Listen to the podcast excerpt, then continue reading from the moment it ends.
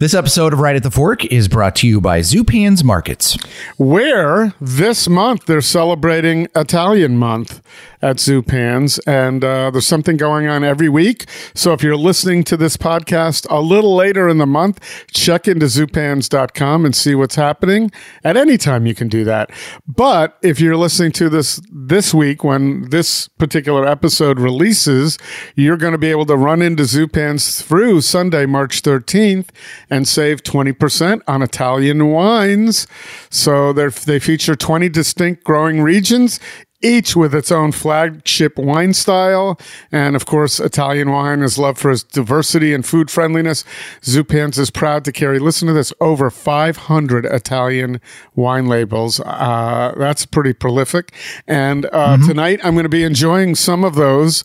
Um, we're, we're going to the Sicilian dinner at Zupans. I'm really happy about that. Nobody takes uh, Italian month as serious as Zupans. So if you haven't been into Zupans recently, you get get there, and uh, as you you talked about, not just the wine, but Italian products are scattered about in a very organized way.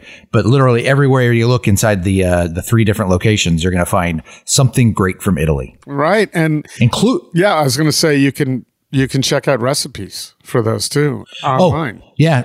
Yep, yep. I've been a big fan of the recipes. I've been uh, introducing new meals into our family's uh, dinner schedules, and a lot of them have been coming from Zupans. Or if you know, if next time you want to schedule your Zupans shop, maybe do it when they've got these great weekend wine tastings going on. So uh, do yourself a favor, go to zupans.com. They've got them all listed there. Or better yet, make sure you are on the news feed where you get a uh, weekly email, sometimes even more frequently when great things are going on, that will break all of, all of this down for you. So, for example, this weekend at Burnside, uh, great stuff going on Friday and Saturday, Lake Oswego, Saturday and Sunday. There's all sorts of different ones. I can't list them all. Zupans.com is where you get all the information. So those, you know, I always have a fun time because I should know all the Italian pronunciations. I've certainly tried to uh, study the language through an app. But let's try these featured recipes right now because it's not all about the pronunciation, it's about the flavor and the experience. Cacio e pepe, uh, of course, one of Italy's most famous dishes. And they've got wine pairing recommendations on Zupan's website. And of course, the wine experts at Zupan's can make those uh, suggestions for you as well in the store. We've got bucatini alla matriciana. They have that and a wine pairing of Sangiovese and, uh, of course, one of my favorites, pappardelle ai funghi.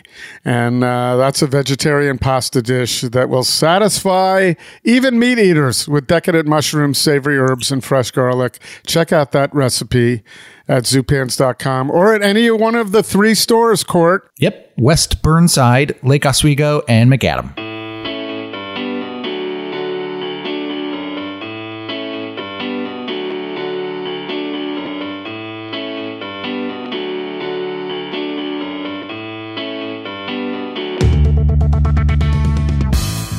Okay, here it is. Time once again. It's Portland's Food Scene Podcast. It's right at the fork with your host, Chris Angelus from Portland Food Adventures. And I'm Court Johnson from Portland Radio, kink.fm. Court, it's always beautiful. Um, I love spring, my favorite time of year. And it and it's there, there's no question as to why today one would not love spring. It's nice out there. Oh, sure. It's the weather report we yeah. promised we weren't going to do.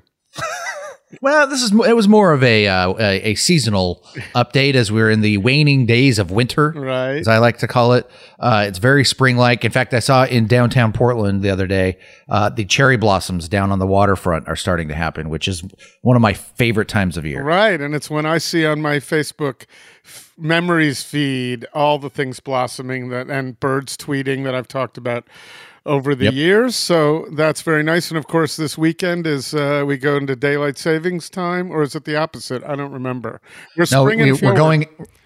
Yeah, we're going into it. Right. Okay. So yeah. I'm only I'm only in my 60s, and I don't know, you know, which one is daylight savings time and which one is, it, is not. It, it does it doesn't make sense, Chris. There's no reason in today's age why we should even be doing this. I know. It's and you know yeah. they made the move a few years ago to move it from April into March, why didn't they just go yeah. all the way? I don't. I don't. Well, I, it, my, my understanding, Chris, is that technically speaking, in Oregon at least, and I know a few other states, the the legislation has passed that would take them. Basically, we would adopt daylight savings time year round. So basically, the time we're going to go into would be the time always. Right. But something else has to happen, I think, on the federal level, and they just haven't. Uh, I, I guess maybe like a pandemic, and you know, now that we're at war or there's war Yeah, in the, something in the major. world, they're just other other priorities have come up. But like, I, I don't know. I you know, I'm almost willing to. Uh, this might be controversial, but I almost think we should go to a two time zone country where we we basically just have East Coast, West Coast, and and absorb Central and Mountain into the you know that I mean because it's crazy that New York is three hours ahead of us. And, and t- again, in today's age, there's no reason for that. Well, I don't know about that, but they, because they have the sun up and sundown, you're, you're trying to keep that at least a little consistent. So people are going to bitch. Chris. I still can't believe that people are still complaining about that hour that they lose. I just can't- it- Right. It's unbelievable to me that that is a something to bitch about. You just, Well, again, you know, that should that should go away. But I'm just saying, time is a construct. It, we just got to retrain our brain. What does it matter? What does it matter what time it is? you're talking sun to goes a up, the sun who- goes down. You're talking to a guy who collects watches. Well, I'm I'm I'm saying time would still be there, but why does it? wh- Why should it matter if if you know? Because again, it would take some adjustments, and I, I'm really going to push for this this two time zone America. But like, what what time? What does it matter if if sure the sun comes up at 4 a.m. Who cares? Here's why it matters because Just people have to start work at a certain hour, and if it's dark, You- then it's going to be tougher. And think about restaurants. I I know I plan things around sunsets and all that. I mean, we're going to turn into what Spain, where we're having dinner at eleven o'clock, or one of the Well, one I'm of just time saying- zones is. Well, who cares what time it is? You just start scheduling times around when you when you want to do them. And I mean, you're you're an you're an East original East Coast guy Right. who came to the West Coast, but for a long while you were still doing business with people on the East Coast. For a good chunk of the time you've been out, you were out here, and think about how easier it would be. You wouldn't have to do that calculation in your brain. Yeah, you would be because like at a certain that's point in the afternoon. That's why I have two time zone watches. I want to be able to use Okay. those. And, All and right. not only all- that, it's all about the it's watches. not- It's not, all about this country. I I make calls to Spain and and Italy, and and uh, those are nine hours difference. How are you going to get the whole planet on board with this? And you're going to have to have new different time zones anyway. So. Just I say leave it the same and just go to daylight savings time year right. round and Baby call it steps. time. baby steps. Baby steps. That's right. You think I don't think you can get everybody on board. So uh, I don't know. There, there- there's there's crazier things out there, Chris. There's parts of Australia that are that have time zones that are on the half hours that they've got they have set I up. I think So they have it's- that, like in Indiana too, and then Arizona. I used to live Yeah. there, and I had family there. Ha- they don't do it, so uh, you have to remember which one they're on. If they're two or three hours difference from the East Coast, trust trust me on this. The more you think about my two time zone plan, the more you're gonna like it, Chris. And when I run for president, you know, in twenty some odd years, that'll be my main uh, agenda. I will vote for you with that agenda or not. So oh, there we go. Ver- you don't need that nice. for me to vote for you, Court. So Sure. Oh, I appreciate that. so uh, as long as we're on the subject, because we're talking, we I just mentioned calling Spain and Italy. I just wanted to mention Yeah. that uh, I've been calling Spain because we're going. Portland Food Adventures is going on our trip with the folks from Urdaneta in April. Oh my gosh, we still have we could we still may be able to accommodate two people. April starting April twenty fourth, I believe. Yes, and then I should know that. And then, but we have trips in uh, September. We have a trip with room in September with my the most wonderful Italian guide you can imagine, Austria Ensign, here from Portland and previously Italy, and before that Montana. Um, and we're going to Sicily on September 16th. And that is an incredible trip. That is rounding out our our previous East Coast uh, East Sicily trip. We're doing West Sicily, which is Palermo, Erice, uh, Agrigento, and some parts in between. And uh, it'll be a wonderful trip. I got room there. Contact me if you're interested in going, and I can uh, I can make it work for you. Let's put it that way.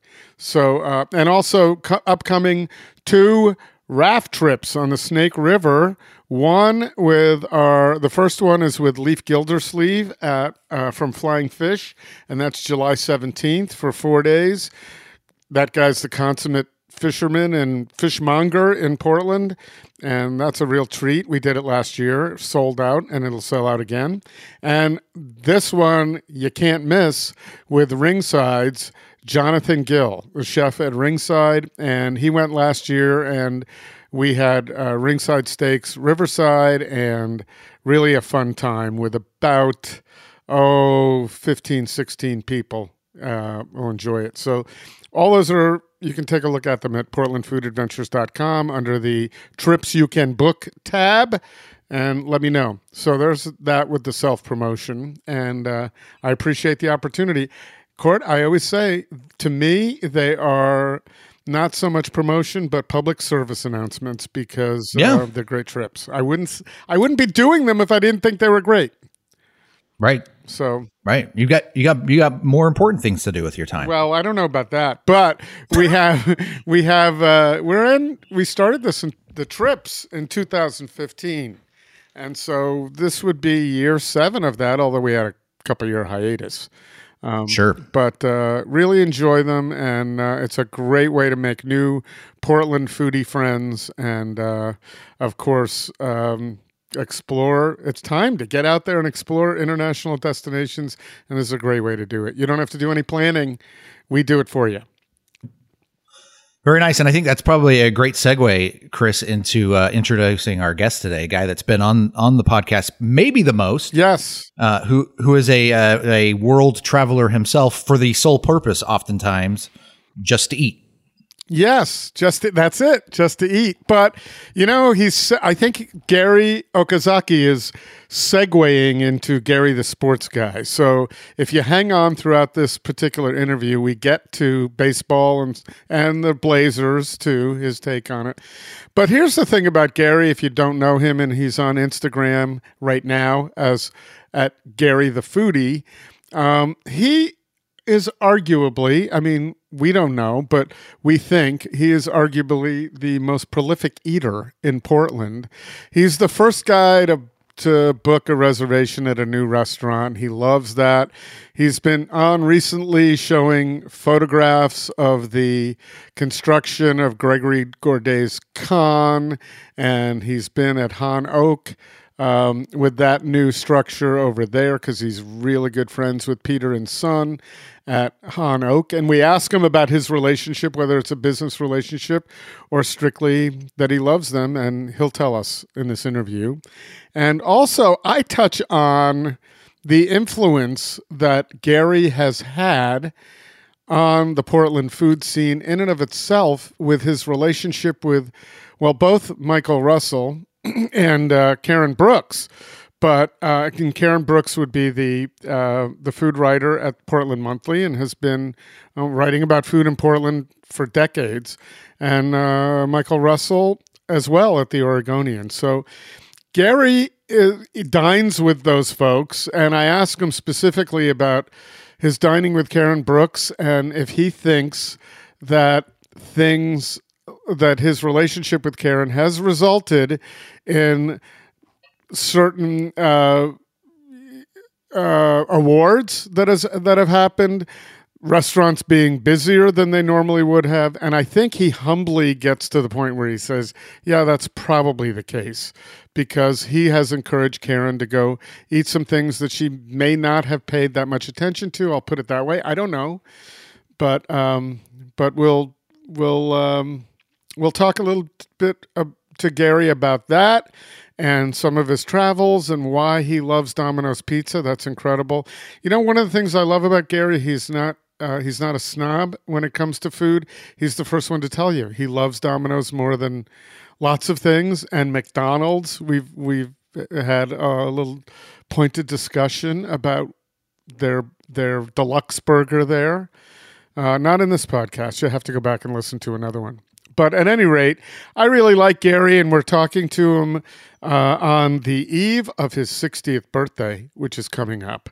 And um, and what, if I don't mention it in the podcast itself, Gary has had over the over COVID, he could stop traveling, and you know it was hard to love the Portland food scene uh, when it changed a little bit he started talking about moving out of Portland and looking for new destinations and a new life. Um, and so we touch on that a little bit where he, where he is with that right now. Um, and that'll change because with Gary, things change. We sat down at Ringside uh, Steakhouse in sept- uh, November, I think it was, and he told me he was getting off of Instagram four days later. Well, it's now March. And uh, I think he might have been off for a day or two or a few days, but he's back and uh, but he's not publishing posts the way he has in the past. But at any rate, he's one of my favorite people, and I love this podcast because we get to just have conversations, and it's easy to t- for me to talk to Gary. And I feel like our relationship has changed over the years. Um, I think it was slightly, if you go back and listen to some of the first episodes, it was slightly a little more contentious for whatever reasons. We were challenging each other on things, and I think we both relaxed as we get into our 60s. So, um, at any rate, Gary Okazaki is one of one of the guys everybody should know. Um, he he's a, he's a conundrum because he values his privacy, yet he likes to be out there too. So we're thankful that he likes to come on this podcast and takes the time to do so. And I think, Court, this would be, we're probably getting up on eight or nine or 10 podcasts with Gary over the years. What do you think? At, at least, at least we, we, we had him on monthly there for a while. Right. He was doing something monthly for a while. And so, um, you know, now things have changed for him. And I think he's focusing a little less on eating and a little more on his health and, uh, well, we talk sports. So he he does something court. I mentioned it at the end that is awesome because you know, when I was a kid, what I wanted to be was a sports broadcaster. And so I found myself yesterday when we were recording this, uh, or actually Monday, um, Tuesday, um, feeling like, hey, I'm sitting behind a mic talking Mets baseball. I thought that was very cool. So, yeah, that you our listeners and Gary gave me the opportunity to at least uh, play in that uh, play in that sandbox for a few minutes, and I appreciate it. I don't know if people are going to listen to the end uh, for a little baseball talk, but those that are into it, it's there. But prior to that, we'll talk uh, some really cool food places where Gary um, uh, recommends that people go in Portland. So it's a great episode to listen to right now with Gary Okazaki. Right at the Fork is brought to you by Zupan's Markets. Unsurpassed quality from the best meats and wines to local baked goods, fresh flowers, and an extensive craft beer selection. Step into Zupan's and be inspired for your next meal. Food loving customers as well as local chefs know that Zupan's is the place to find the very best Northwest bounty in Portland. West Burnside, Southwest Macadam, and Lake Oswego. Local and family owned for over 40 years. Zupan's Markets. And by Portland Food Adventures. Join our host, Chris Angelus, and his colleague, Austri Ensign, next September for a wildly delicious adventure through Western Sicily. Palermo, Marsala, and lots in between. Book now to make sure you don't miss the best of Sicily. Since 2015, PFA has been taking Portlanders on incredible journeys with Portland chefs and artisans to Europe and beyond. Check out the trips tab at portlandfoodadventures.com for Sicily, Spain, and more.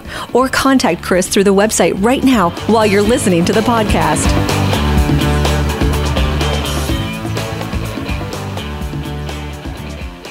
It's great to have you. You are, this must be, maybe you know, the fourth or fifth or sixth or seventh time you've been on the.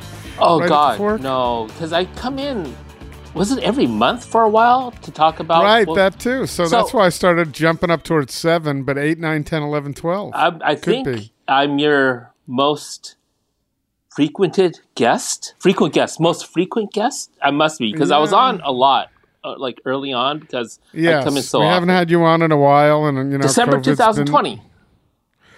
Wow. Okay, you remember that? Well, I wrote it down. And, I actually All right. looked. and I'm trying to think of who the other most recorded guest is. And we we uh, I think Leif has been on three times. Leif Gildersleeve, and uh, uh, we'll see. I don't know. Vitaly, John. V- Uh, Vitaly's only been on a couple of times. John and Renee Gorham, between the two of them, I would think they would probably take the second spot. But there may be somebody else I'm not thinking of. My brain, you know, since COVID, my brain just does not operate at the uh, at the speed at which it used to. So, at any rate, um, you know, you've been kind of back and forth. Uh, on the podcast, you're back and forth on Instagram. Yeah. you're back and forth on Portland. I know. Um, so this is just this point in time, which is actually March 8th at 1 p.m. This is Gary at this point in time. So you and I went out to dinner at Ringside. What? How long ago? Do you Nove- remember? was it? November? I'm guessing November. I don't I know why. it was no, November, December. We had an A5 dinner, Thank courtesy so of, Yeah. of Ringside. Oh no, no, no! I wasn't, but it was. Thank you to Ringside for doing that, and Jonathan, Chef Jonathan, who was awesome, and he presented. How did that compare to your? I want to ask you in two ways: your Portland experiences and your worldwide experiences. So, and you can better explain what Jonathan did um, for us in terms of A five pre, A five Wagyu presentations. Well, he he came out and he had a little um, like a grill, and he used Binchotan charcoals to cook some A5, and he had some matsutake that he foraged himself, and he had some mochi that he grilled too. Um, so that was a very special. Um, that's that's something very special that he did. I, I'm assuming for us. I don't know if he does it for everybody. I don't think he does it for anybody. I, I, am I wrong?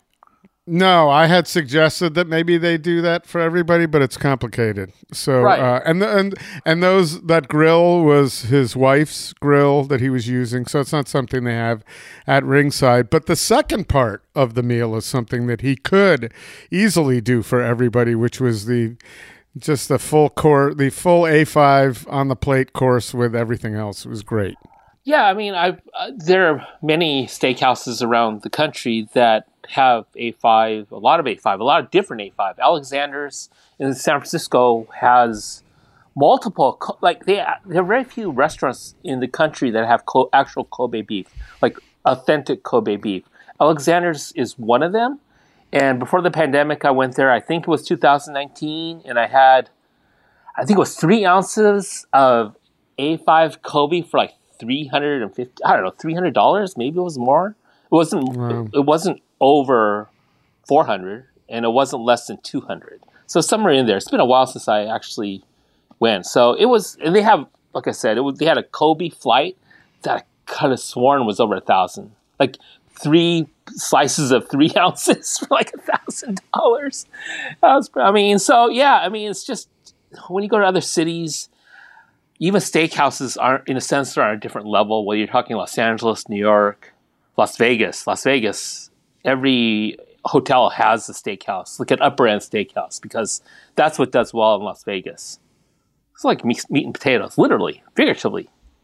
But yeah, I, I appreciated my experience at Ringside. Thank you so much, and they should thank you for you constantly peppered, uh, pestered Brooke Jackson Glidden, and I think it's on the Eater 38, isn't it? Because you keep on saying It is, and they don't need to. th- Uh, they actually did. Listen, it's a mutual thing. You know, no, there's no uh, full disclosure. Ringside sponsors this podcast, and we're friends. And I'm really proud of the fact that they sponsor this podcast because, you know, between our sponsors, Zupans and Ringside, I believe in them, and I and I wholeheartedly am glad that people learn more about them on the podcast. So. Um, it was it was fun to go there with you. Do you go to steakhouses as a matter of course when you do your travels? Because you you travel a lot to eat. Are you booking the traditional steakhouses at all? I eat in more steakhouses and prime rib houses more than you would think. Like I was into even during the pandemic. Um, I went to Lawry's Prime Rib, both in Los Angeles, which is actually the location is actually in Beverly Hills, and um, Las Vegas. And Lawry's prime rib is so much fun. I, it was just a blast. It's just so listen, that I went there it, to Lawry's Prime Rib on La Cienega Boulevard. That's not still there, is it? Is it still the same one? I, I think that's the same one in Beverly Hills, late right? seventies. My dad took me there. I don't think that's Beverly Hills. That's Okay, there a might be little more further over. It, it may be. I, I don't know, but I don't think La Cienega's Beverly Hills. It may be. But uh, yeah, that's a place my dad took me to. My parents in the seventies and then the eighties, and uh, I remember Lawry's Prime Rib. I'd love to go there again. That'd be great. Let's do. Let's somehow find. Listen, I'm not going to ask you to take me on one of your trips to LA. I'm not. I'm because you got now. other people that you that you other people that you'd rather travel with than me. But let's find ourselves in LA at the same time and let's go to Lawry's Prime Rib. That would be fun. And And, maybe you know, I I would bet you, I'm going to bet I went to Matsuhisa before you did. I so- went in. God, I went. What? When did you go? The 80s?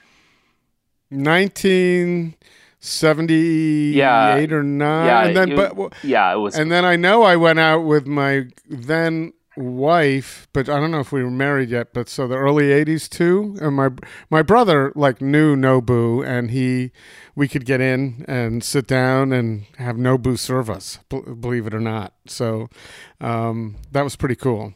yeah. Um, but that, those are my old La Cienega LA days, and uh, those are long gone now. You spend a lot more time there, so uh, you know what's going on. And it, if correct me if I'm wrong, one of the last times we spoke, oh, at least over the last couple of years, you had said LA is your favorite food city now in the U.S. Is that Oh, yeah. still the case? Yeah, I think it's not only my favorite. I think it's the best food city in the United States. Not even close. I mean, they did they a lot of new, surprisingly, a lot of new restaurants opened in LA during the pandemic. Three of the best sushi restaurants in the United States opened up in LA during the pan- pandemic: Sushi Takada, Sushi Kaneyoshi, and Morihiro. And it, all I've been I've been to all three um, all three this year. I mean, excuse me, 2022 already. Uh, 2021 I went, and um, That's all right. they're fantastic. Uh, yeah. So and then Phenakite, which was named LA's Restaurant of the Year last year, that opened during the pandemic. And I'm going, even though I'm retired and not really traveling that much, I'm still I'm still going. You know, an occasional trip here and there, and I'll be in LA, and I'm trying some more new places, some Korean restaurants that just opened up. Uh, one of the hardest reservations in the United States is Corridor 109 in Koreatown, and my friend Thomas got two seats. He snagged them somehow, some way. So we're going um, on my birthday, my 60th birthday. Sixty. Yeah, Congra- 60s. When's that? When Six zero. End of March. Oh, it's coming right around the corner. Yeah. Well, uh, my uh, I love the '60s. Let me just tell you, welcome. I, I'm not going to welcome you yet, but almost welcome. You'll love them. They're great. There's a lot that there's a there's a lot of freedom that you have in your 60s that you didn't have in your 40s and 50s. Well, one of the reasons I, re- quote unquote retired and not traveling that much is I I can't do what I did in 2019, which is 51 trips in 52 weeks and being in Paris one day and or one week and then going to Lima, Peru the next and then back to London and then to Tokyo. That was I still look back on 2019 specifically and thinking, "Oh my god, I can't believe I did that." And 2020 started that way too. But um, the COVID was chasing me around the world from Hong Kong to Seoul to Milan and never caught me as far as I know. But it's just I'm getting older and I, you know arthritis and things like that and yeah, I mean I kind of fell down today. Like just I tripped on a curb just walking across the street. It's, I mean that's old age. I don't know. I mean It it is. I have I've been lucky in the last three years. I haven't fallen, but I did have I think right around 59 three falls in a three or four month period, which were stupid. I was looking at my phone and tripped on shit. So that's how I fell. But yeah, it hurts and it takes a while to recover. But when you say you're retiring, you're retiring from food travel, not necessarily from work when you say that. Right, correct? right, yeah. But food travel was my. It wasn't work. I, I mean, I love. It, it was your vocation. Yeah, yeah. I, I loved it, and I just. I've been able to reflect on it because at the time I couldn't reflect because I was always, you know, working on, you know, 30 reservations in Paris on a Paris trip and followed by 20 reservations for a Berlin trip. So I never had time Oh to reflect God. on it. And uh, now during the pandemic, even though I traveled a lot actually from April of last year to November of last year, uh, I, I've been able to just think about those those those those travels and that intense year, uh, two years actually, 2018 and 2019 were both pretty intense. And it's been it's been it was it was fun and tra- actually traveling in the middle of a pandemic, like in summer of 2020, that'll be always memorable because empty airports, empty planes, empty hotels. I was able to experience cities around the United States that were going through the pan, you know, COVID, in you know the the early part of COVID, and it's just good that we finally we finally seem to be we although we thought that last summer we we finally seem to be over the hump as far as pandemic to an endemic phase for COVID, with Omicron pushing out Delta and Omicron just not being as virulent as Delta. So things are looking good. I'm happy that Yeah, I, Yeah. and I remember when we thought that last year too. So, but I'm a little happier, and we're a little more optimistic because we've, you know, I'm going to uh, Spain next month. right. So- yeah. good luck. We we decided let's do this. I think we're we're we're looking at a good, a nice opening. So, uh, so you Wait, so your group Uh, is you know going. Your, your group is going ne- next month. Or yeah, just you? Portland Food Portland Okay. Food Adventures. Yeah, we're Okay. going to uh, we're going with Javi, Javier and JL, JL, from Urdaneta. So um, that's going to be a pretty special trip. So fine, you know, we had that planned in 2020, and at this exact just what is this March 8th? Yeah, a week from now in 2020 is when it first hit me like I don't think we're going to be able to do this. So I I spent a few days pretty upset that we couldn't go and then then I was very thankful we weren't there in the middle of it hearing this pandemic is hit and we'd have to get back to the United States. So at any rate, we're very fortunate and that most of the restaurants are still are opening up and we can get reservations at Azurmendi and some other places. So we're, if I pronounce that properly, I Yeah, hope. I've had Eneko's food before. It's, it, the chef owner is Eneko Atxa, and he Yes. cooked. He cooked with David Kinch at Manresa seven or eight years ago for a collaboration dinner. I flew down and I had Mm-hmm. Eneko's food. I had David's food. It was a very memorable collaboration. So, and Azurmendi is a it's a beautiful uh, location and it's a beautiful restaurant. It's actually gorgeous from what I've heard. Yes, and so I have too. I have not been there, but I know that uh, Javier and uh, JL from uh, and their staff uh, from Urdaneta, I think their staff has been there, and I'm looking forward to it. And I was really pleased. You know, it's a hard reservation to get. It's an even harder one for 20 people, and uh, I was really pleased when they wrote me back a couple of weeks ago because we're getting close and said you got your table. So that was pretty cool. So things look like they're opening up. I want to talk a little bit about, you know, traveling the world and then also about Portland. The Portland food scene has changed so much, right? It's not the same. And you've gone through your uh, a love hate relationship with Portland, I think, you know, and you're a little, you know, you're a little bit like the kid in junior high school and high school that just wants to get the fuck out of their town. And, but you also, you have some great friends here too. And I think Yeah. that w- with your pandemic reflections, you've probably been able to stop and think and appreciate what you have here and, uh, you know, what you've had all your years here. And I don't know whether that's affecting your desire to move or not. It is, and we'll see. I mean, I thought about Boise early on, and now Boise during the pandemic has become one of the hottest, if not the hottest city in the United States, from what I've heard. Uh, so I don't, I don't know, and I, I like Boise, but it's so small. We'll see. Like I don't know. I'm just gonna, I'm just gonna put it off for right now for a little while, and we'll see what happens. And Yeah. you know, I'm spending more time here eating i'm not eating out as much as i used to i cook a little bit more even though i don't know how to i don't really that, turn on the that stove means only three. That means only three meals a day at restaurants instead of eight. no it means i have a can opener that i use to open up cans of soup and chili and baked beans All right, so that and that balances out. That helps you appreciate your dining experiences, and also financially helps you afford those those thousand dollar A five experiences all over the world. But man, I love Domino's. I, I, as soon as we get off this this call, I will be ordering Domino's. I've been ordering it every week. I just can't stop eating Domino's. I think at some point it's gonna stop. I'll, I'll get sick of it, but I still haven't reached that point. I mean, literally every week for the last. What is so good about Domino's? It's the thin ask. crust. I think I've had it twice. I, I don't like anything but the thin crust Domino's. It's like a little crunchy cracker.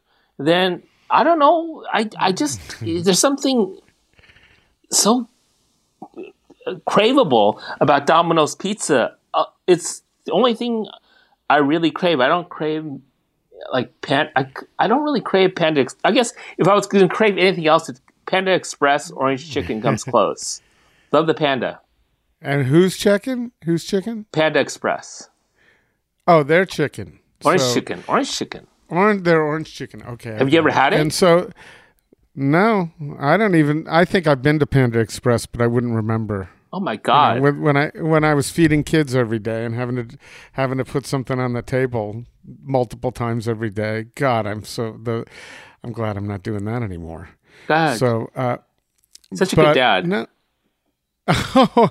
no, I you know I loved it, but I just had an experience with my girlfriend's grandkids, and just watching her uh, daughter feed her grandkids three times a day. I just you know there were memories that I guess I'm fond of those memories, but I'm just so glad I don't have that responsibility any longer. That I can just like last night. Here's my thing. Your thing is Domino's.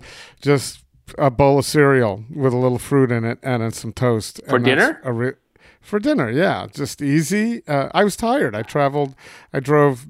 Did something you don't do. We we drove back from Tahoe oh, over the weekend. So by the time I got back here, there's the last thing I want to do is cook and clean. what so. is there to do in Tahoe other than gamble?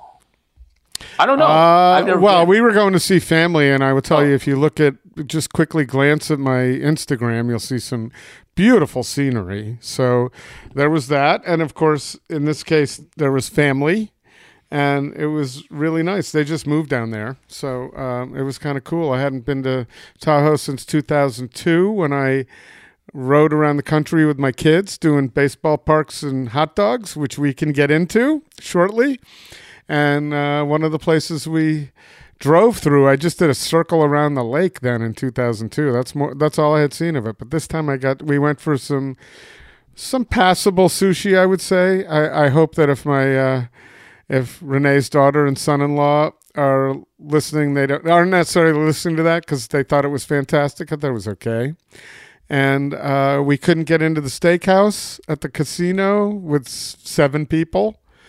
Um, so that's it. And we went to the Hard Rock. But at any rate, the ski. If you're a skier, there's a lot to do there. yeah, yeah. I'm not a skier, but um, but we had a great time. It was it's absolutely spectacular. It's beautiful scenery, and we're going to be going down again in the summer. So I look forward to that. That's awesome. Um, but but at any rate, I like my just simple, some simple meals. And the thing I hate doing most is cleaning up. For one, I, I just I'm at the point where I don't love it. So I love sharing this beautiful kitchen that I have with my girlfriend, and that's more enjoyable than being here by myself. okay. So I like being here by myself. It's just an, I don't like cooking and cleaning for myself too much. Once in a while, you know, I do a lot of my shopping at Zupan's, Gary, and I get some really good things. But most there's a lot of heat and serve I get too. So Zupans in Manzanita? I don't know. no, no, no. I shop in Portland. And, Okay. Oh, you and take it with you to out here. Manzanita. I take. Oh, I take it with me to Manzanita. Sure, that would be nice, but it would be um, be tough on the budget if it was nearby. So I'm glad to be able to pick it up once in a while when I'm in Portland and drive it out. The other thing I do. Do you like Popeyes fried chicken? When I pass a Popeyes and I know I'm heading out here, I stop and get a bucket. I prefer KFC over Popeyes. Oh, we've had this discussion. I've had a lot of KFC recently too. Not a lot, but like three or four times in the last couple of months. And I just Listen, their prices have gone through the roof Well- for fried chicken. sure. I mean, that's. I mean, with inflation being at the highest it's been since 1982, I think we're it's going to be everywhere. Right, but okay, this is a good discussion. KFC, being a huge operation, Right. is quick to raise their prices like immediately. But a lot of restaurants in Portland I'm seeing are trying to hold the line and make make do with their pricing structure that they had two years ago with a lot a lot of new considerations on the table. Um, is that true? Do you see that? Are you I, getting I, I have not seen. I haven't noticed price increases, nor have. I mean, it's hard for me to really judge if I. If it if it skyrocketed skyrocketed, I would have noticed that. I haven't noticed that KFC. I didn't know that KFC raised the prices, but I think inflation. I think you'll see it more this year, where they're just going to have to uh, raise prices. They, as in local restaurants, they they just. I think it'll be unavoidable.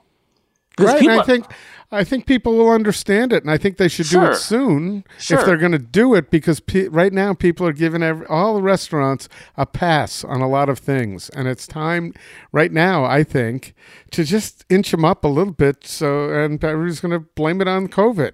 I don't. I think it's being well. You mean every night you get a other than Ukraine Russia war, you get people talking about the inflation in this country. You see gas. You know the pictures of ga- uh, gasoline billboards, and so I mean it's just. I mean, and with I mean it's just going to be in this year is going to be the year of inflation where people talk about it constantly. Right. And you know, the price increase on gas has happened before. And let's I last time I was in Europe in 2019 and I rented a car for my trip through Germany and Austria. I returned it to the airport and filled up a little Mercedes convertible. I don't think it has a big tank. And that was like a hundred dollar fill up. So we haven't been paying what Europe has been paying for a long time, anywhere close. We've been spoiled in this country. Okay, So that's my perspective. And I just got a hybrid, so I'm happy. And I don't drive, I- so I don't. Yeah, no, you don't drive, so it doesn't affect you. But I just jumped into a hybrid a month before this happened, so um, I'm feeling pretty good about that. Um, but at any rate, so I I found it interesting that I haven't seen prices. I don't think I've seen prices go up. I personally would like to see. Um, here's my little thing. I want to. I'm curious as to how you think about this because I've asked a few people in the business and they kind of agree with me. How do you feel about going to get a donut and having the square turned around and you're asked to leave a, to- a tip for someone handing you a donut now uh, or a cup of coffee? You know, this is something we didn't have to deal with a few years ago. And now I'm supposed to leave a tip on someone handing me a donut. What do you feel? I just, I- I- my I- feeling is raise the price of the damn donut enough to cover that and pay your own employee What- and don't make me make a decision on such a trivial transaction to have to pay that person. You have talked about this before in prior, not even prior prior years. You you talked yeah, about Yeah, I have issue. to stop harping on it. I, I, I, you know what? Because of COVID, I, I, I don't even think twice about. It. Sure, I'll do it. I mean, sure, I'll tip off of whatever they're doing. I just feel bad. So of course, bad about Right. what business is going through with COVID. So sure, I'm gonna.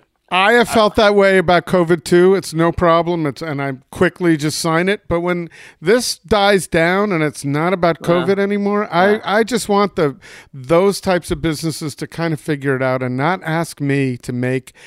It's very Kirby. It's very Larry Davidish to make that decision every time on a two dollar transaction. Like that's stupid. Just make it a three dollar transaction and just say thank you, sir, and that's it. They don't have to say sir to me either. I don't care about that. Okay, well, So this has been your thing, like I said for a while. You, you I know, and I'm just I'm just crabby and ornery, and I I have heard myself and have told Renee I got to stop bitching about this. I sound I sound like an old crotchety a crotchety old man, which I probably am, but um yeah, I but I know I do know I've had discussions with this, of course.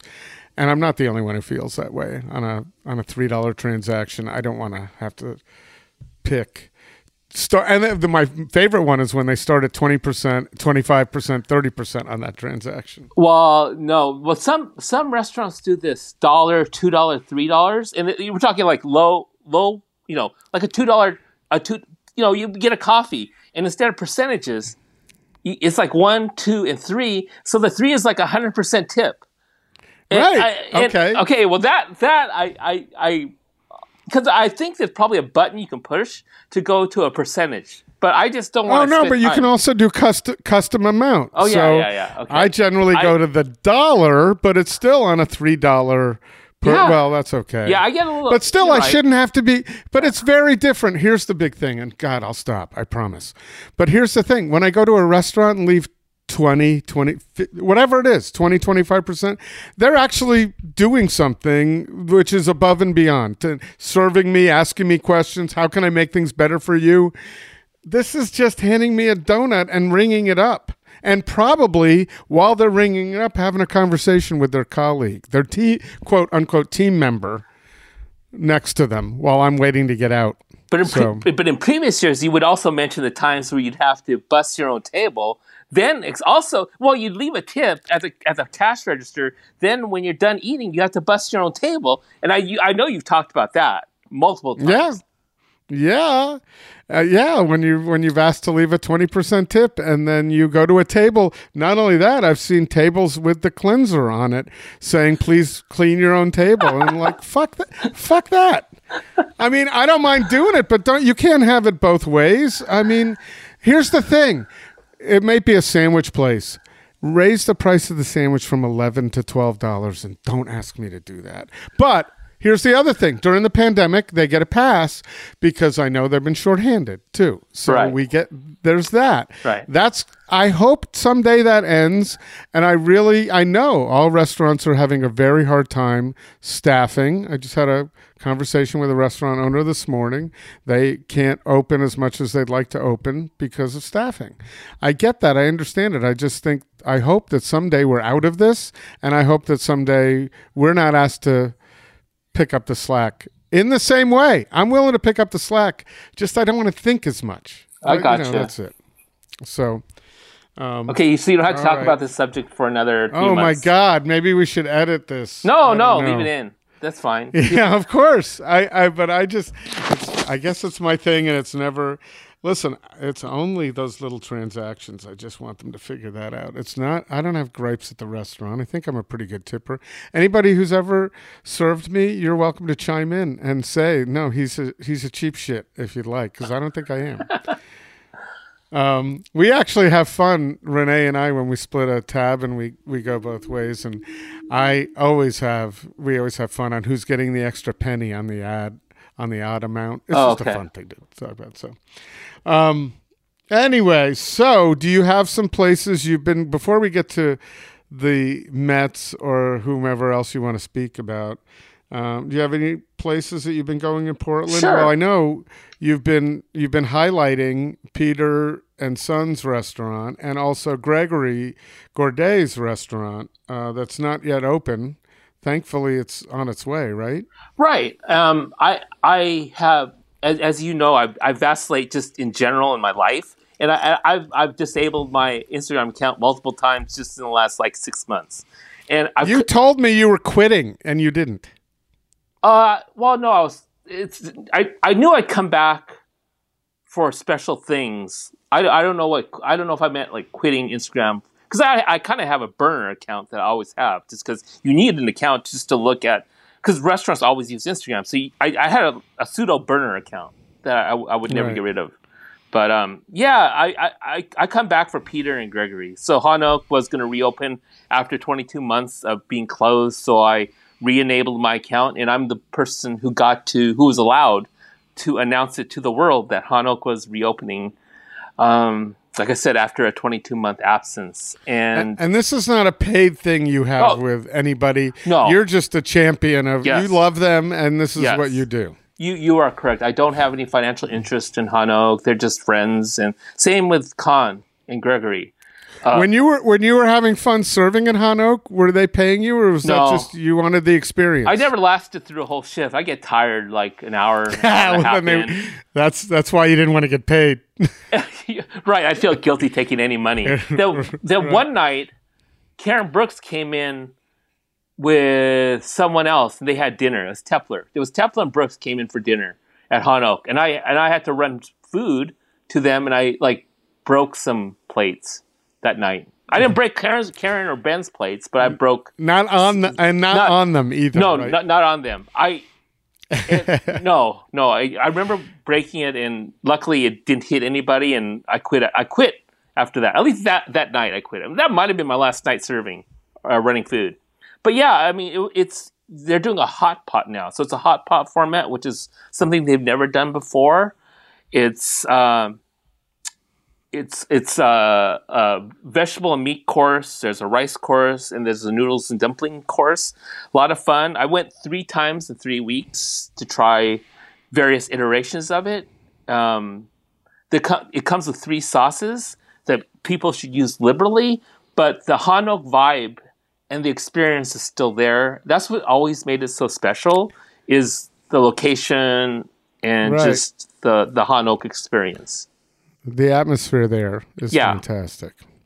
Yeah, and then um, Gregory's restaurant uh, should be, from what you know, everyone says, should be open sometime in late spring, early summer. And mm-hmm.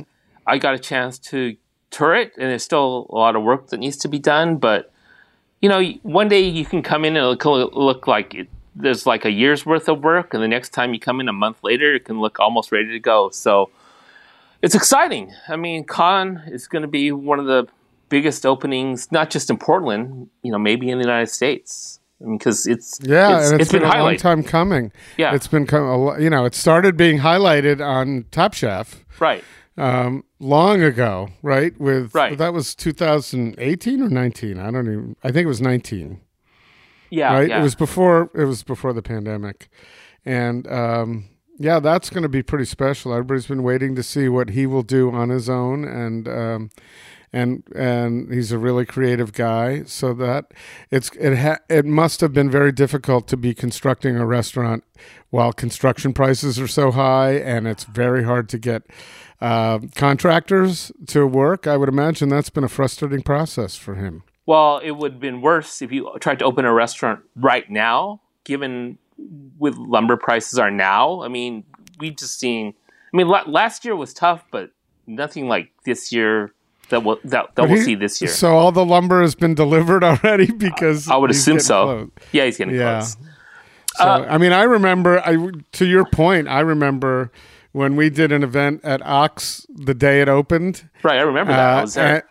Yeah. Right. And uh, I'll tell you what, at five o'clock, it didn't look like it was going to open at six. Right. So these people in that business are remarkable on what they can get accomplished in a short period of time. I saw the same thing at Lardo. They were, that restaurant, the first one on Hawthorne opened at 11 o'clock on a July day, and they were still drilling holes in the tables at 1058. But at 11, it opened like it had been open for years. So uh, it's it's a remarkable thing how hard these people work in this in the industry. But if you've seen the renderings that Gregory's posted on his personal IG account, Instagram account, you'll you'll notice how how gorgeous the restaurant actually looks. How much thought went into each and every detail of that restaurant, and you'll see it when you'll see you'll really see it obviously when it opens, and you can go in and have the food and and um, look at every nook and cranny and see the quality of um, product they use to create that restaurant and the food. I mean, I know you went to Kann the pop up at Mama Bird a few years ago. I think you went to Kann the year. year well, you have a good too. memory. You pay attention. Yes. I think you did both. So both formats. So, yeah. Yeah. So you'll look forward, as I will, to Kann. But I also want to talk. I do. I was going to ask you offhand, just public with this. Do you think that Greg? Well, he. I have to ask him. I wonder if Gregory would entertain. I haven't done an event in two years.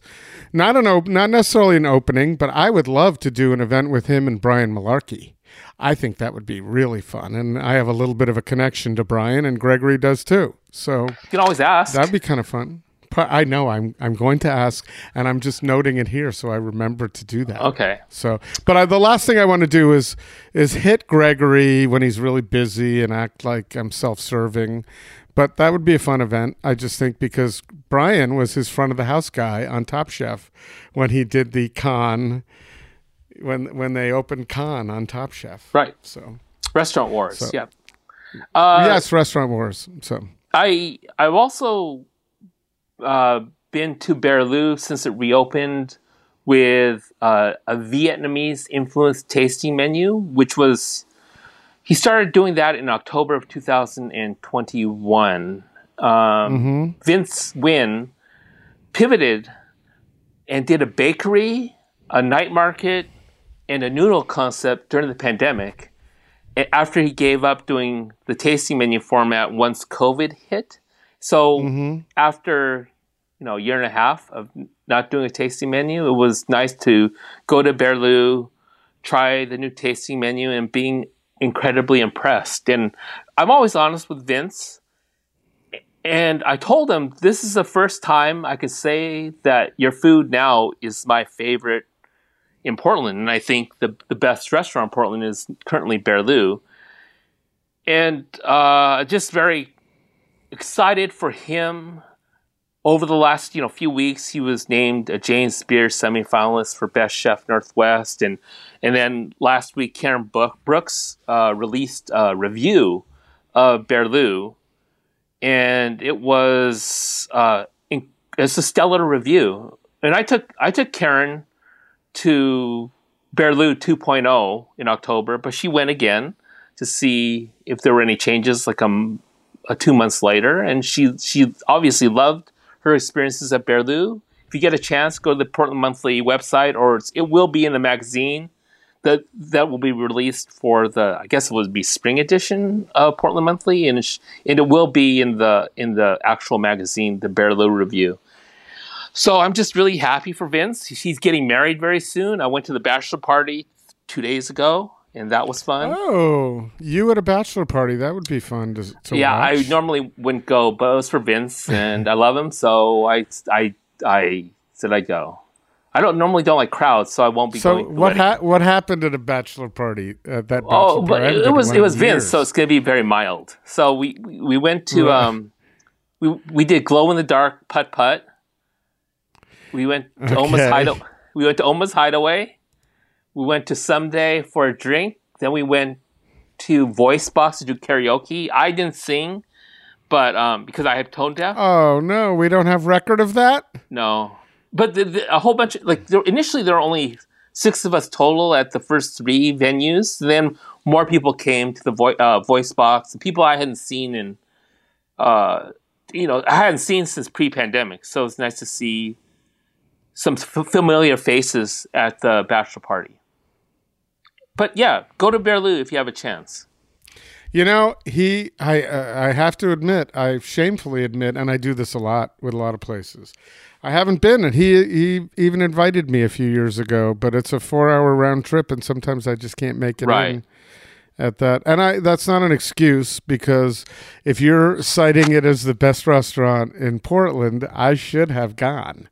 Whether whether you had cited it as that, I've known it's great. I've heard it from everybody. I haven't been, so I will uh, get in there soon. I got a few new things on my on my bucket list, and uh, we'll make sure we we get there. So I have a question: mm-hmm. How much the, uh, and you'll answer honestly because I know you will. You're friends with Karen Brooks. She's a reviewer. You mm-hmm. go with her to a lot of restaurants. How much influence, if you love a place and you're and you are harping about it, how much influence do you think you have on her reviews?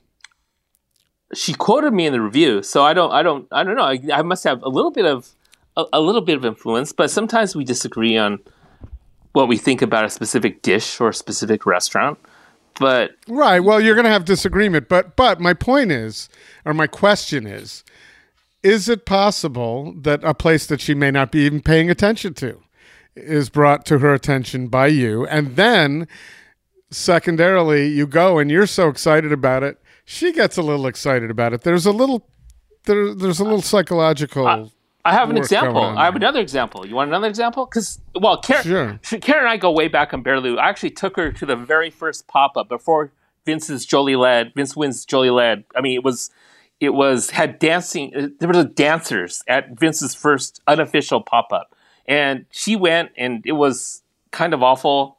And uh, I, Vince always hates it when I bring it up, but so be it. But an, another example is Saint Jack on Northwest 23rd. Uh, I, I, I know I talked about it the last time I was on in December 2020. So if you want to go back and listen to Saint what happened with the new chef named John Dennison. He came from Paris, came back. He he went. He worked for Aaron at Saint Jack. Went to Europe, came back during the pandemic, took over the little mule space, and then after taking when he took over the Le space, I discovered that he was doing some um, just some really stellar French bistro type food at Le like a pithivier and a pâté en croûte. Then after Le Aaron opened up Lake Oswego, St. Jack Lake Oswego. Aaron went there, went to the lake house, helped open up that, and then John took over the kitchen at St. Jack on Northwest 23rd.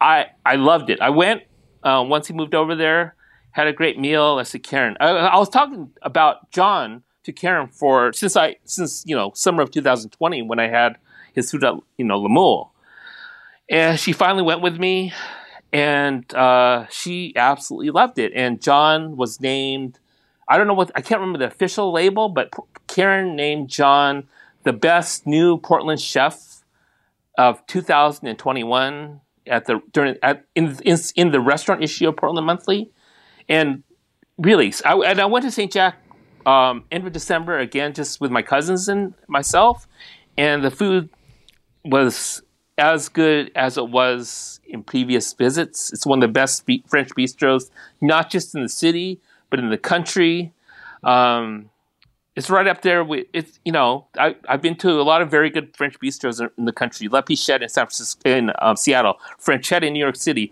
Pas Joli in Santa Monica, Petit Trois in uh, Los Angeles. But man, what John Dennison is doing to at St. Jack on Northwest 23rd, re- really memorable food. Really, have you been? That's I have. Um, we we sat at the bar and we had a few. Uh, we didn't have a full meal there, uh, so I've been there, but I've been there recently, and uh, we had the tartare, which has been there forever. Right. I don't know if John has real influence on that, and uh, I don't remember what else. A couple of wonderful cocktails too. Um, but no, I haven't gone for a meal in a while, and I also want to go to the Lake Oswego version of it too um, at some point. See what that's all about. Yeah. I need to spend more time. I mean, I'm, you know, it used to be that I would be embarrassed and I would try to hide the fact that I haven't been in Portland. With with COVID, I feel a little bit, you know, I've, I'm hearing a lot and I have to get out more. You know, my my my touching the Portland food world is really through this podcast other than uh, a few experiences a month. Like when I lived there, it was five exper- five times I was going out a week. But um I'm not. I am. I am there, but not as much. To answer that, so in that case, it's possible that Karen may not have been turned on to what right. was going on at St. Jack if you hadn't done that. So I, I, would imagine that over the past few years, you've had quite a bit of influence on the restaurant scene, right? In, indirectly in that manner. Uh, I don't know. I mean, I, I, I, I think so, but you don't really know until you know. I mean, well, there's one example where you're actually humbly suggesting it. I, I suggested it. You're confirming it. That's all. And I'll, I'll because I, I, was going to talk about this next thing anyway. And again, yeah, it is kind of Karen Brooks related. Okay, Davenport cl- was closed for the majority of the pandemic. But then in 2021, around summer, maybe late summer, Kevin Gibson, who owns Davenport, reopened not just for dinner, but he reopened for the first time for lunch. And um, I, I went in. Maybe I was one of his first customers for lunch when he reopened because I was just curious. And you know, I'm a burger fiend. The last time I did your episode, uh, your recorded an episode at Right at the Fork. I talked about the burger project that I did with Portland Monthly and with Karen Brooks. Man, this sounds right. like a Karen Brooks thing. Okay, so I go in. It's okay. It's okay. I've never been able to get her on the podcast, so this is the best I'm going to do. Okay, so so I go to Davenport, and there's a burger on the menu. So oh, I got to try the burger, and oh my god, I, I had hundreds of burgers during the pandemic you know, hundreds because I was working on the Burger Cabal project with Portland Monthly. So uh, Kevin Gibson's burger was just eye opening. It was uh, he used Laney beef patty.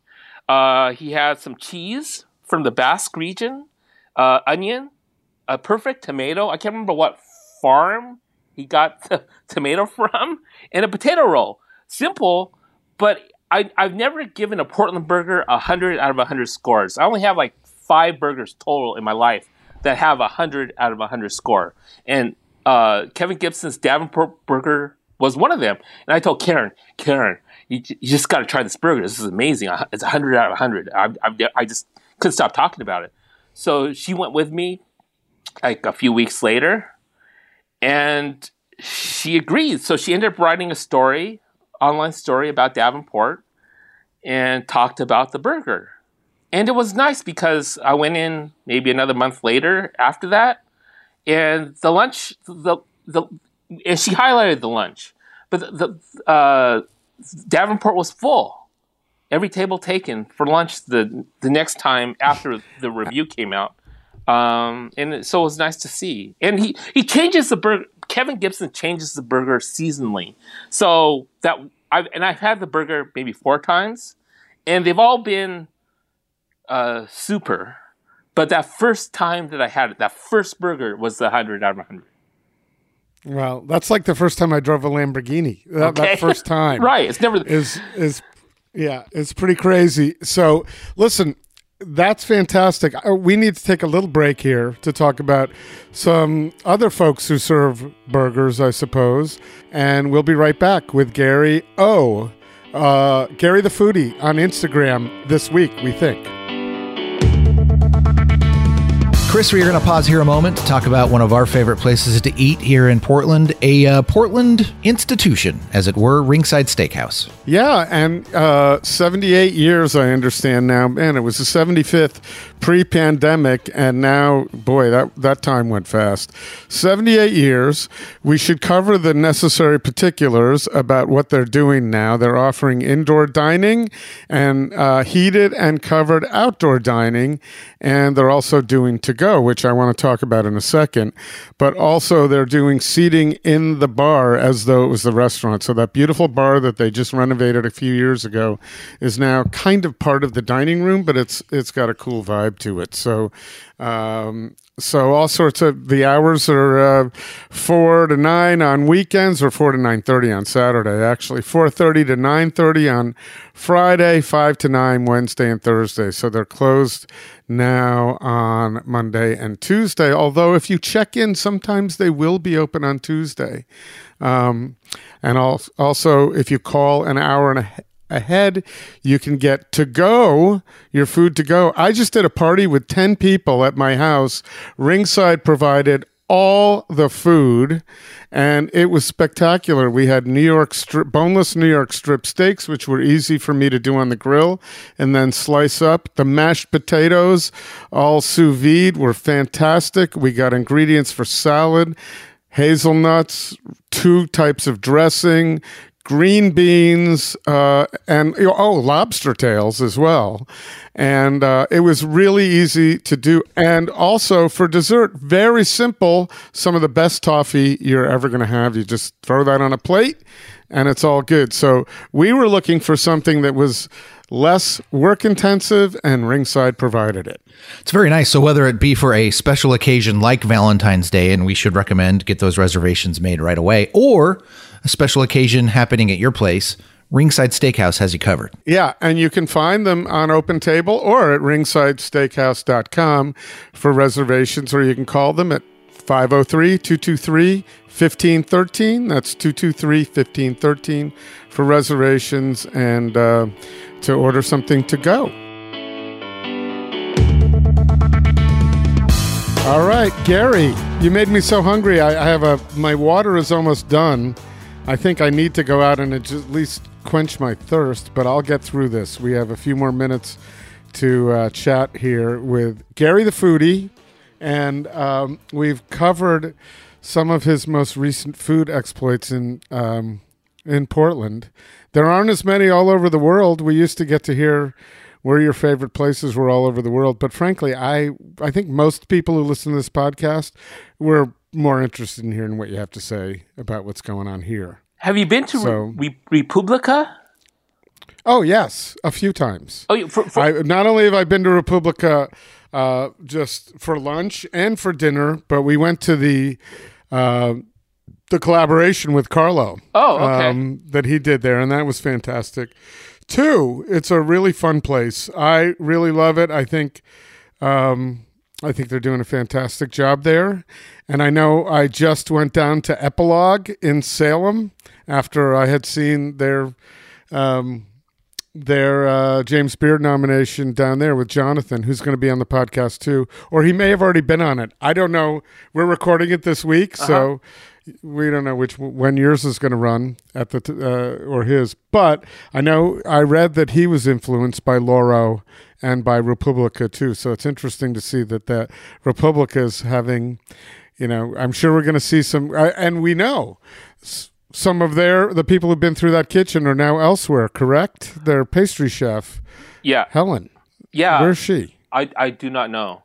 I think I think Olivia is the pastry chef, but Helen was. I don't know if she was like a pastry sous or she was like the head baker because I think she did the I think, but I'm not sure that she did the the the Mexican pastries in the morning. I could be wrong about Right. that, but I think she might have been like the head baker. Uh, All right. Well, I loved it there, and I've taken a few people since. So Adriana was the bar manager, and she's at she's bar, the bar manager at Paadee now, and I, I think I'll see her soon. But the, the, the, I went for the first weekend that the tasting menu was released, and that was I think in August or September, and it was Mm-hmm. enjoyable. It was like it was like forty five dollars. Um, yeah, I knew the prices were going to go up a little bit. Right. have to. but then uh, and I I wanted to give them more time just to see them develop because it's not it's hard to go that first week when they do the tasting menu and think oh, okay you know both good or bad Uh, but then I went uh, Gregory Gourdet and I went for uh, like a few days before Val- Valentine's Day and they actually had the Valentine's Day menu and the meal had it, it was sig- significantly more eye opening than that that first weekend. Especially there was this dish that was one of the best dishes I had during the pandemic, not just in Portland but anywhere, and it was a mole with a pheasant ballotine. So like a it's like a stuffed pheasant, like a pheasant mm-hmm. roll, and the mole was it it was stupendous. It it was one, it, probably is the best mole that I've had in Portland, Oregon. So, And how does that compare with the mole you've had uh, in Puebla? Mexico? well, it's hard to Yes. compare like with Puebla and with Mexico City. I mean, yeah, but it was, and well, yeah, it it. It, it, it, it, just even in the United States, I give Lauro a tremendous Lauro Romero, the sh- head chef there, kudos for that mole. Yeah, that uh you know where I went? So I can say I've been somewhere. I know I have. Uh we went for Renee's birthday. We went to Eem. Oh, okay. And that that was the, uh, the other than a feast lunch that I'd been to there. Um that was my first time and oh, um yeah, I know it's crazy, but I'm out here. So going to wait in line places is not something I normally do. So there wasn't a line. We were able to get in. Um, but the the fried chicken I thought was incredible, and then the just the green curry was one of the best things I've eaten in a long time. Simple green curry, and the cocktails were great too. curries and cocktails theme. That's what I would say. Curries and cocktails. Very alliterative. Yeah. And Yes. Earl's going to be opening up Phuket Cafe. Earl Ninsom is going to be opening up Phuket Cafe sooner rather than later. In Isn't the old that, isn't that Ataula Country space. Cat? And the, Is it oh, the the, old old Ataula Ataula. That's? Ataula. Yeah. I thought he was moving Langbaan there. Langbaan and Phuket Cafe. They're Oh, both share, of them, Share, yes. share the space. All right. Yes. Okay. Thanks for clearing that And up. Lazy I gotta Susan. Pay, I got to pay more attention. Lazy Susan, which is uh, right. part of Earl's restaurant group, is is in the old Country Cat space. Right. Right. Thank you. And so, how many restaurants does Earl have now? I don't. I can't. I seven, eight, like Paadee, Hat Yai, Long Langbaan, Phuket Cafe. So, is he Lazy is he the king of Port? Is he the king of Portland now? Well, he got a James Beard. Not well. He's gotten in the past, but James Beard, outstanding restaurateur. So he was a mm-hmm. semifinalist again. I think this is his second or third time getting being named a semifinalist. It's pretty incredible considering his he started very humbly. Yes. I mean, I remember when he just had Paadee, and I just met him, and he was the nicest guy. And um, yeah, it's so cool to see him doing well now, and he's he's still a, a very humble man and just a gracious person. Um, and it's great to see his his uh, can we call it an empire? I don't know. It's a it's a world, his food world growing. I have another new restaurant. Well, it's not that it did open up during the pandemic. I waited a while before I went to visit this place, and it's called Takibi, which is backed by Snow Peak. Mm-hmm. And I read about that. when I'd I'd heard there was an original chef who I know the name of, but I won't mention his name. He he wasn't from here, but um, I'd heard the food was a little bit rocky initially, and then I heard that Cody Auger from Nimblefish had taken over the kitchen, and at that time, uh, Gregory Gourdet and I decided to go with Tia, his BFF, Tia Vanich, and we went maybe a month ago, and it was a, a fantastic meal. Mm, black cod, chicken karaage, the sashimi, and and the, the secret weapon, and not maybe not so secret weapon, is takibi. The bar program is headed up by the beverage director Jim Meehan, who founded one of the best bars in the world in New York City called uh, PDT. Please don't tell. And uh, the the bar manager is Lydia uh, McLuhan, who came from Dotar Kex, but uh, she worked at other places too. And the two of them are making, creating, I think, the best. My favorite cocktail. I'll just say my favorite cocktail. Who knows if they're the best? My favorite cocktails in Portland. So Cody Auger's Food and Lydia and Jim's cocktails. And Hard- Cody Auger, uh, almost everything he touches or everything he touches is is really good. I mean, when I met him at Hokusai years ago, Yeah. he was he was doing some pretty incredible stuff um, then, and that was a long time ago. That was a long time So- ago. Yeah, so um, good for him. I have to get there. So many on my bucket list. I I was just reflecting as you were talking on how ignorant I seem right now about the whole scene, but things have changed, and I'll I'll get I'll get back into it a little. Uh, you know, I'll get up to speed a little bit more. I feel bad that I was misplacing uh, Earl's restaurants, but. Um, I, I know it's awesome that he's using that Ataula space in such a beautiful way. So um, it's nice to have to see that, and I can't wait to go there. So baseball, my friend. Let's talk a little yeah. bit baseball. We we're we're not gonna. I don't know. You think we're gonna see it anytime soon? And what the fuck? Larger bases and pitch, Pitch clock. clocks. And this is insane. It's not insane. I mean, I'm not a traditionalist. They they have to be at the game. I think last year, if I'm not mistaken, the average game was three hours and twelve minutes. You just can't do that. I don't care. Then Uh, stop. Then just let go back to letting the umpires make the damn calls again instead of the the constant constant stoppages for stupid uh, reviews. no, it's not the reviews. It's the batters and the pitchers taking forever in between pitches. It's batters think getting those out of the bat- reviews are slowing the game down. They're not only in a time manner, but they're just cutting into the the momentum of the game. It just sucks. we can't i think each team has a certain number of reviews like one review it's it's it's we all know why the game's as long it's it's the batter stepping in and out of the boxes if they weren't allowed to step out of the box look how many times the batter says timeout timeout timeout just watch it during the game it's ridiculous they got to get the, the the average game down to two and a half hours it's become a regional sport because of the idiocy that's going on with the game and the and the length of the game. And it's, be- it's well, also it's because also people don't have large attention spans either. So there was a time when actually a slow pace was nice, and now people can't deal with that because they're used to 140, 130 character Twitter feeds. But Chris, we, we have the longest videos. games ever in the history. In the you know how far baseball goes back? Over hundred years. Three hours and twelve minutes for a game. Please, people are just they're, they're bored with the game. It's such a slow game. Okay. Yeah, okay, attention span, sure, but and, and also it's the number. Of, it used to be where stars would go nine innings, right? You'd have the the best stars pitching thirty complete games. Starters Yes, go four innings pitchers. now, and there's like thirty eight pitchers pitching in a in a in a stupid Right, I- game well, every agree. game.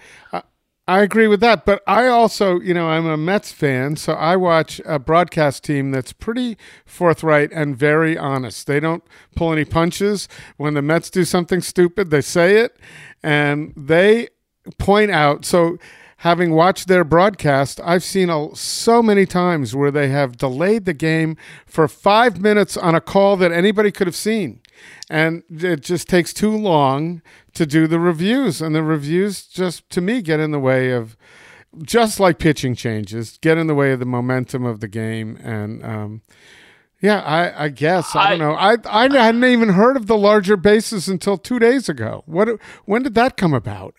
I well, first of all, we don't know if that's ever going to. I mean, we because right now it's just a mess. I don't think we're going to get 162 games. I don't know if we'll get a season. I I got to think they're not going to let the whole season just get just to disintegrate. I don't think, but it it sounds like both sides, both the players and the owners, are intransigent in their views. And now the players say, well, let's just say that we can get maybe play 140 games. The, the players want to be paid for 162, and that you know the owners at a certain point aren't are are just not going to agree to Right. something like that. Let's say there are 100 games. Do you think that and the players want to be paid for 162 games? No way. The owners will say, "Screw you! I'm going to walk away.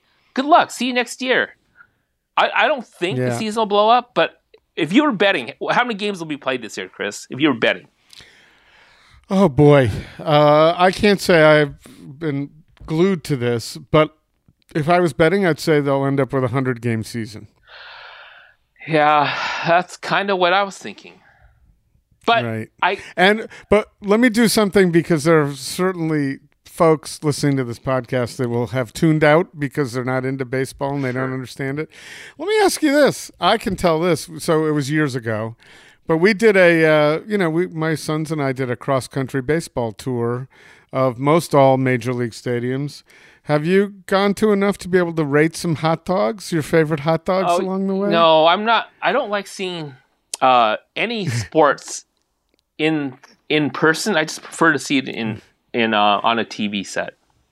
Okay, but I'm so I'm going to say that my favorite experience overall was uh, PNC, right? Um, not necessarily the hot dogs per se, but they had uh, the the act of crossing the Roberto Clemente Bridge to go to the game uh, was fantastic. I think the best. I, I don't even remember my ratings, but I think they were uh, in Colorado. The Rockies had a great hot dog. The worst was a Dodger dog. Okay. by far it was Why? so I, shitty. I, I have had the well, my Dodger dog. expectations were high too, and boy, it was just a. It was just tasteless. It was worse than a. It was worse than a uh, a dirty water dog in New York City. So I actually like um, those hot dogs in New York City off the street. I don't mind them either, but I mean, when everybody's talking about a Dodger dog and it's the greatest thing since sliced buns, no, it wasn't. It's probably It was- fifteen dollars now, or when it when probably last year it was I- like fifteen dollars. I don't know. I, I I- don't know.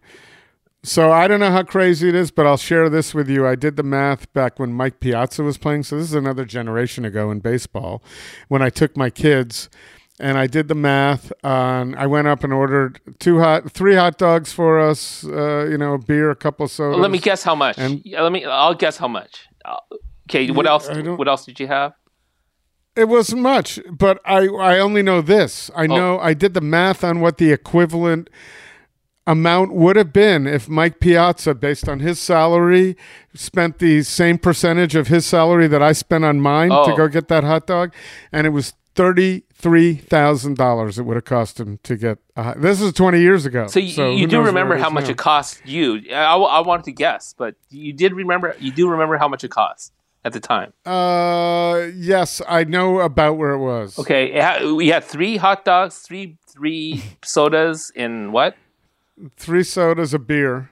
Okay, and three hot dogs. two sodas, two sodas and a beer, and I think probably some popcorn. I don't think we got fries. I'm not a big fry I person. think that 20 years ago, so 2000. So that cost $80. No, no, it was about forty. then. Oh, Now it's probably about 80. yeah. Yeah, it's it's crazy. You know, it was funny in those days when that was two well, that was different. That was Shea Stadium. But when I did the trips around the country, the stadium tours 2002 and 2003, it's funny to think that I didn't even budget in fuel to go across the country because the first time we got to California, my it was the first time we ever saw gas over two dollars a gallon Oh. in 2002, and now I just saw it for six fifty a gallon in Lake Tahoe four days ago. And and um, also we didn't budget in the food because it wasn't that it wasn't that big a deal. Now at the stadiums, I'd have to budget in food. God only knows how much It's pretty crazy. God only knows how much. Because I, obviously I, I I don't go to stadiums, so I don't know how much the food is at these stadiums, but it's got to be astronomical.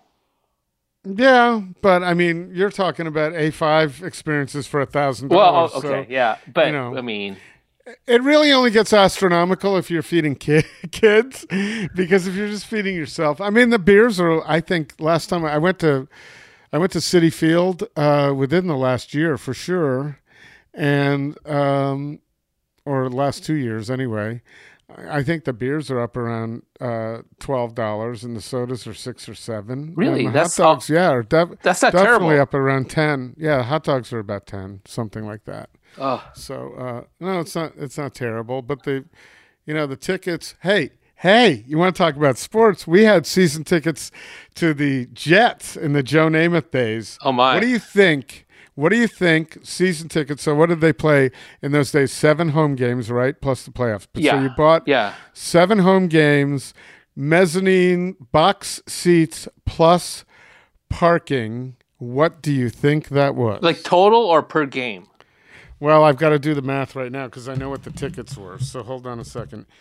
Uh, uh, go ahead. Try to try to guess total for the whole season. The whole season, two tickets, Four. four tickets, whole season, seven home games. Uh, s- let me think. Fifty. Uh, no, wait, wait. Plu- fif- plus par- plus parking. Wait. Okay. si- six- Sixty times four hundred and twenty. Four hundred and twenty. Two seventy plus parking. Two seventy five for the whole season. Two hundred seventy five dollars, and we had Diamond Club passes, which allowed you to go to their their luxury club and have a nice meal before the game. That wasn't included, but we had the we had uh, access to it for that. How That's that that's the price of a half a seat right now to a to a Jets game. I would. I would. Yeah. I. I would imagine. Yeah. Half a seat. Well, I know the Jets suck, So- so, maybe, maybe, maybe it's still the same price, given how well they play. Been playing. I don't know, but the the what's interesting is they didn't suck then. They I know, were, they you know, they had then. they were paying they paid Joe Namath a four hundred thousand dollars signing bonus in nineteen sixty seven. Was it? Yeah, 67, 66.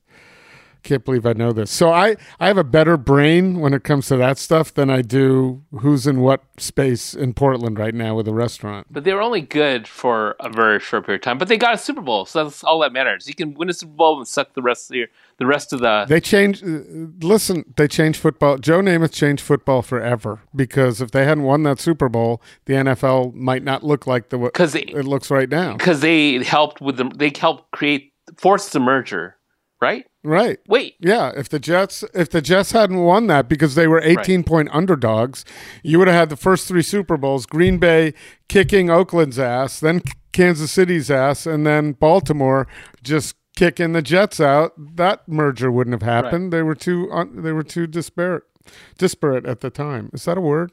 I yeah, think so. yeah, yeah, yeah. So, um, anyway, so I hope we play baseball. That's all I got left. I'm not. I'm not really a.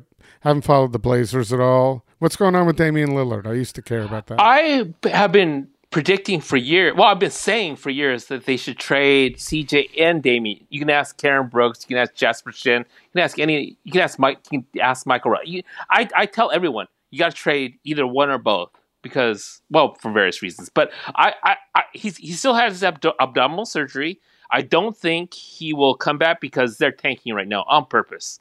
Uh, they're trying to lose every single game from here on out so they can keep their first round draft pick, which is lottery protected, and get the uh, a good draft position in this year's draft. And we'll see if Damian forces a trade this summer.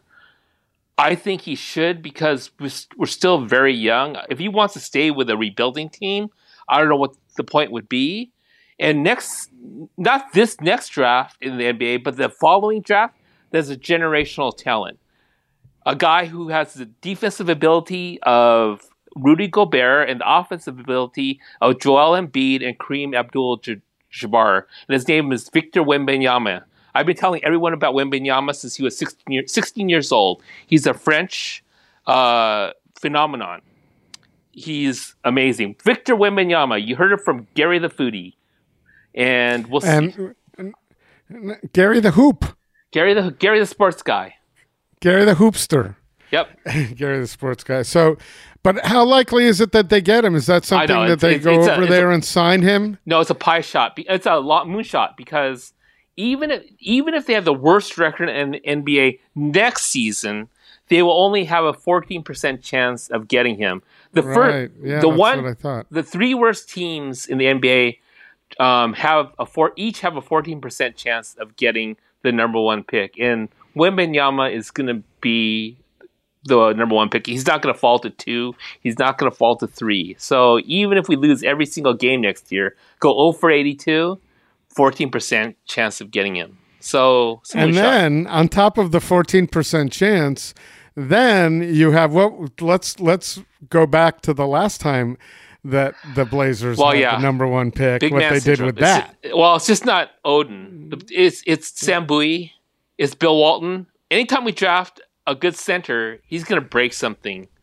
Like literally, he's gonna his career is gonna be mm.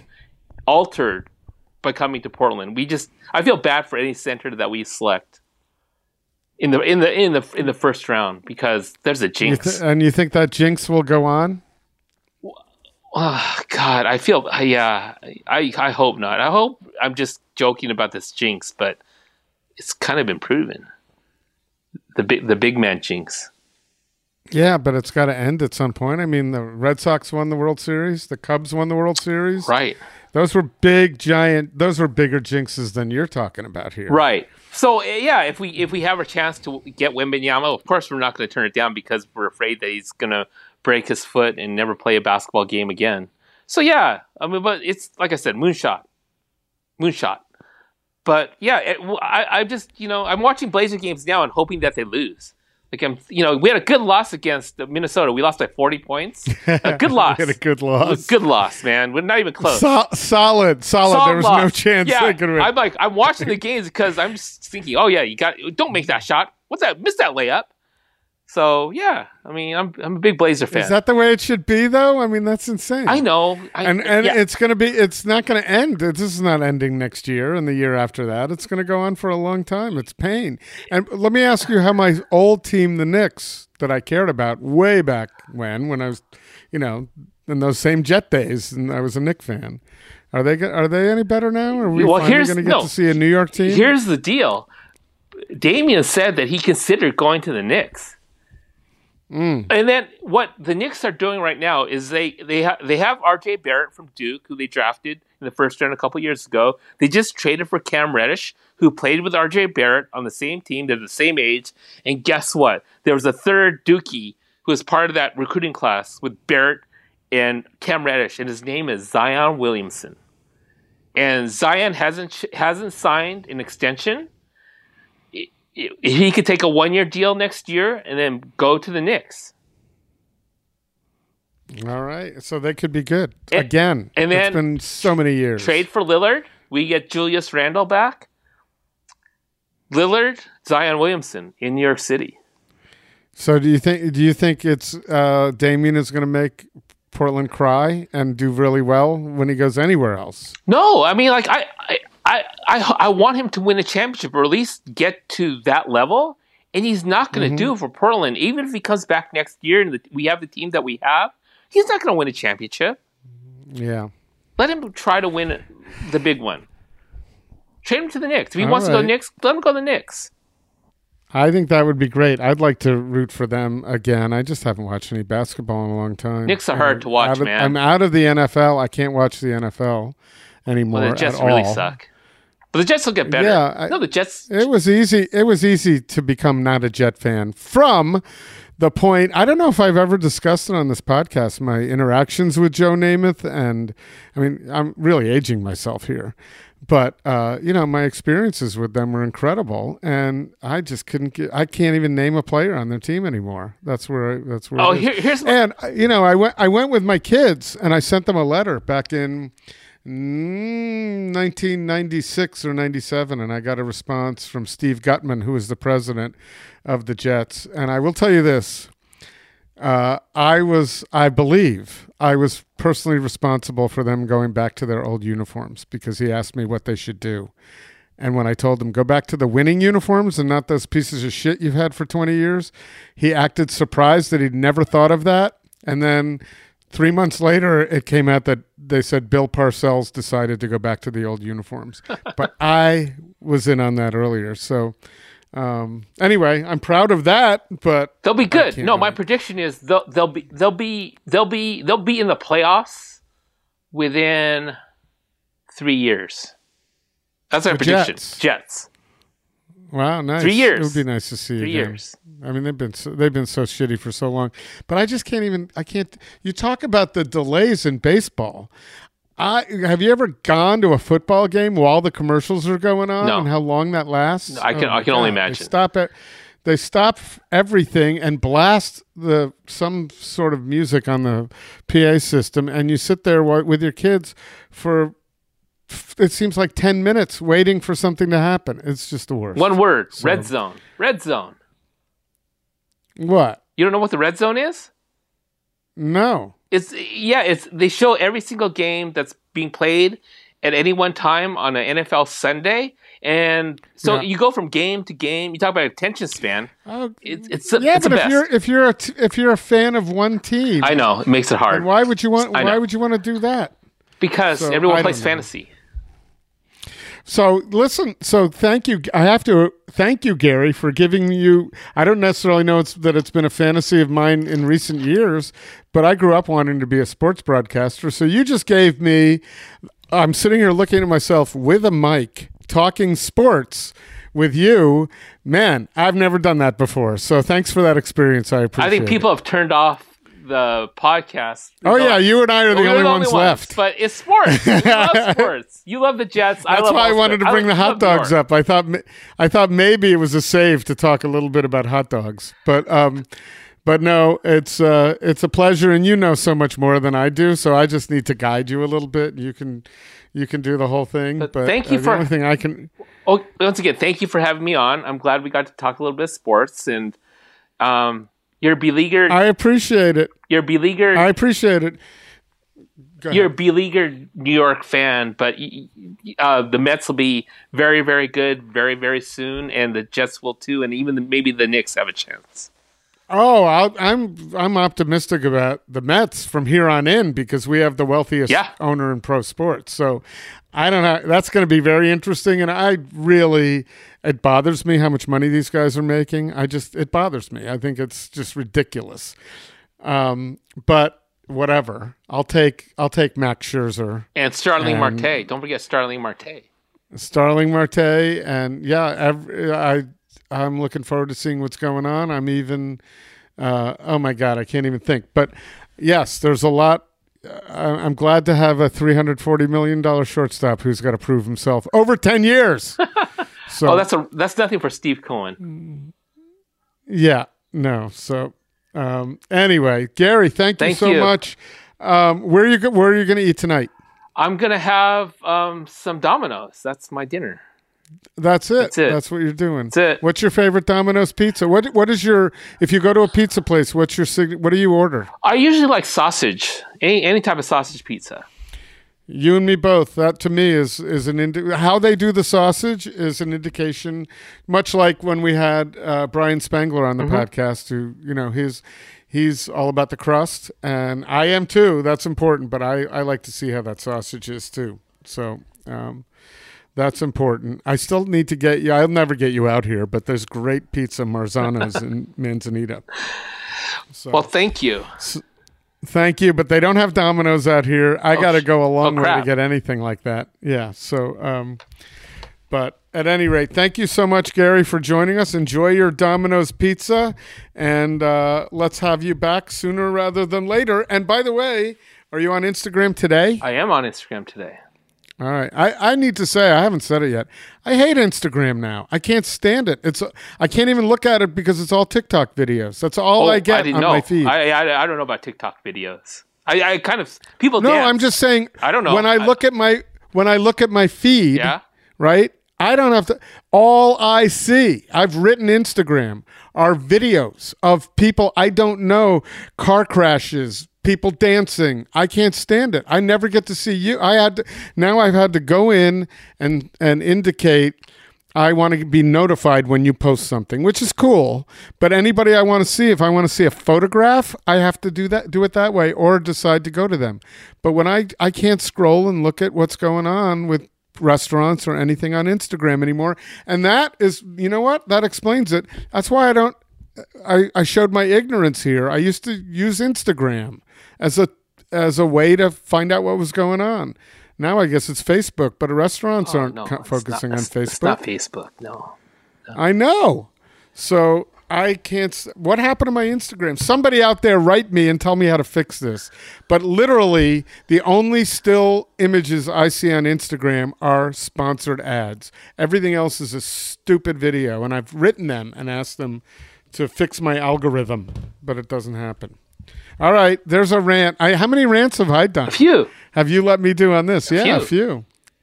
So, um, thanks for that opportunity. I like to rant a little bit, and uh, I appreciate it. And you know what? This is very nice. We haven't had a chance to talk since we went to ringside, and we have to do something like that again. I will. Okay.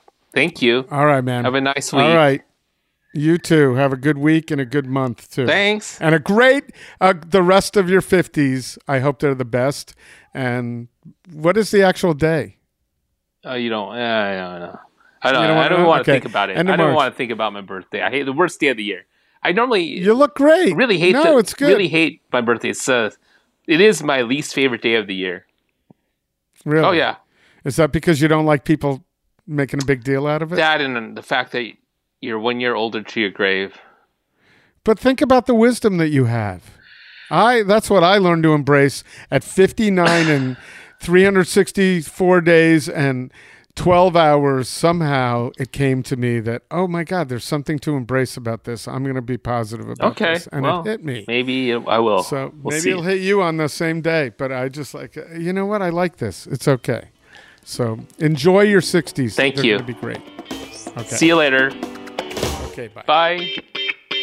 Right at the Fork is hosted and produced by Chris Angeles and Court Johnson. Connect with us on Twitter and Instagram at Food Podcast PDX or on Facebook at Right at the Fork or online at rightatthefork.com.